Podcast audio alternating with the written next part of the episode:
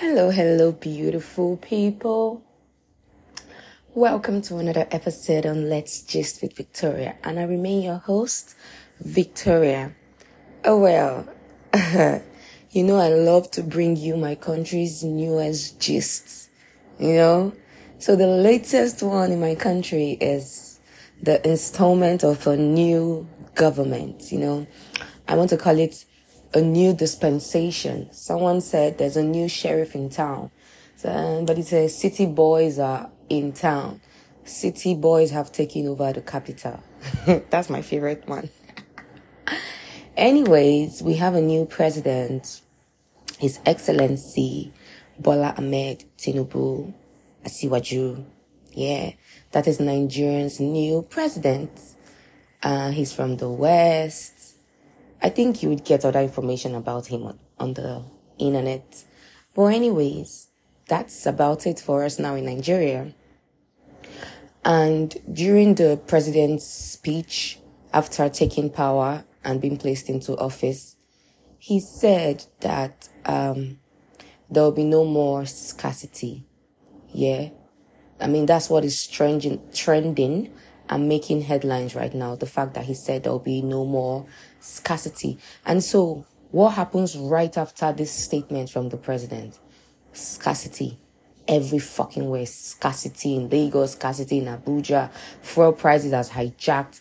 People are buying fuel um, fuel for 500, 600 per liter. It is ridiculous. You know, I remember when um, one of the presidential candidates, uh, Peter Obi, made mention of for um, fuel scarcity being an organized crime.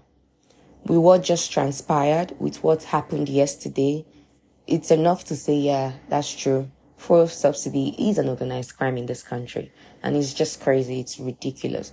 I wish they could organize crime in the education and health sector and make it better and make it good and durable, you know, for the people to actually get something.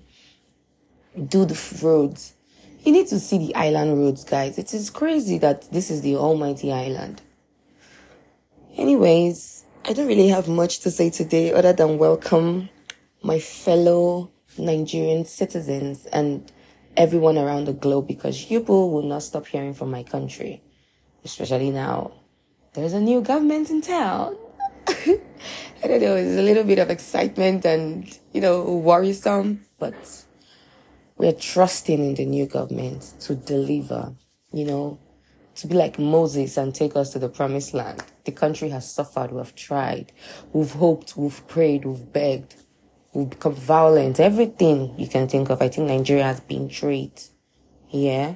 So maybe it's just time for us to actually get something good.